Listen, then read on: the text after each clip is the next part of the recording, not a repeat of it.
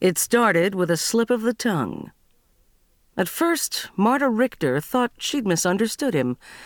She felt exhausted after the two month murder trial and couldn't always hear her client through the thick, bulletproof window.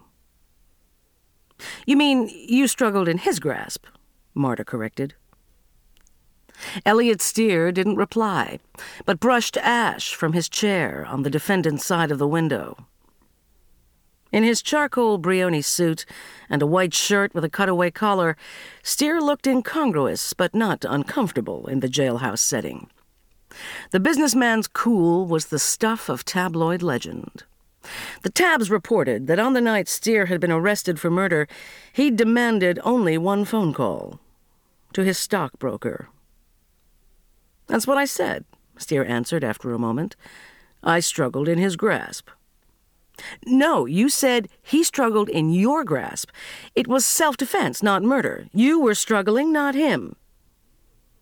A faint smile flickered across Steere's strong mouth. He had a finely boned nose, flat brown eyes, and suspiciously few crow's feet for a real estate developer. In magazine photos, Steere looked attractive, but the fluorescent lights of the interview room hollowed his cheeks and dulled his sandy hair. What's the point? The trial's over. The jury's out. It doesn't matter anymore who's struggling with who. Whom. What's that supposed to mean? Marta asked. She didn't want him to play word games. She wanted him to praise her brilliant defense. It was the case of her career, and Steere's acquittal was in the bag. Of course it matters. Why? What if it wasn't self defense? What if I murdered him like the DA said? So what? Marta blinked, irritated. But that's not the way it happened. He was trying to hijack your car. He attacked you with a knife. He threatened to kill you. You shot him in self defense. In the back of the head? There was a struggle. You had your gun and you fired. Without realizing it, Marta was repeating the words of her closing argument. The jury had adjourned to deliberate only minutes earlier. You panicked in fear of your life. You really bought that. Steere crossed one long leg over the other, and a triangle of tailored pant flopped over with a fine pressed crease. In fear of my life? I stole that line from a cop show, the one where everybody smokes. You know the show? Marta's mouth went dry. She didn't watch TV, even when she was on.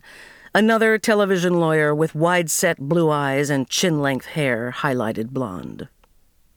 A hardness around her eyes and a softness under her chin told the viewers she wasn't 30 anymore. Still, Marta looked good on the tube and knew how to handle herself. Explain the defense in a sound bite and bicker with the prosecutor. Wrap it up with wit. Smile for the beauty shot.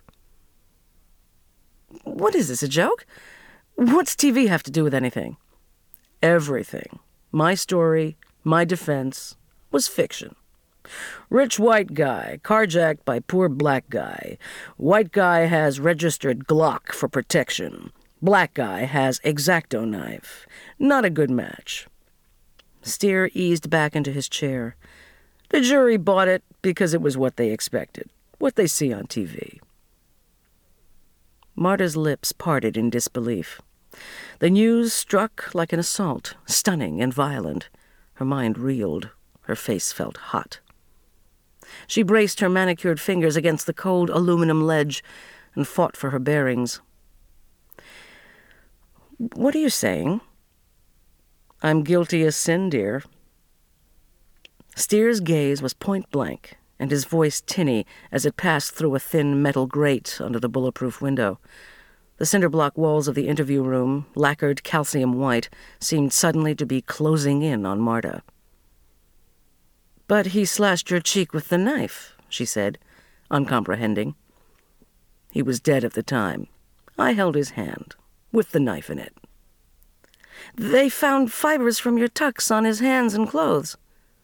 There was a struggle. He put up a fight, mostly begging, boo hooing like a little girl.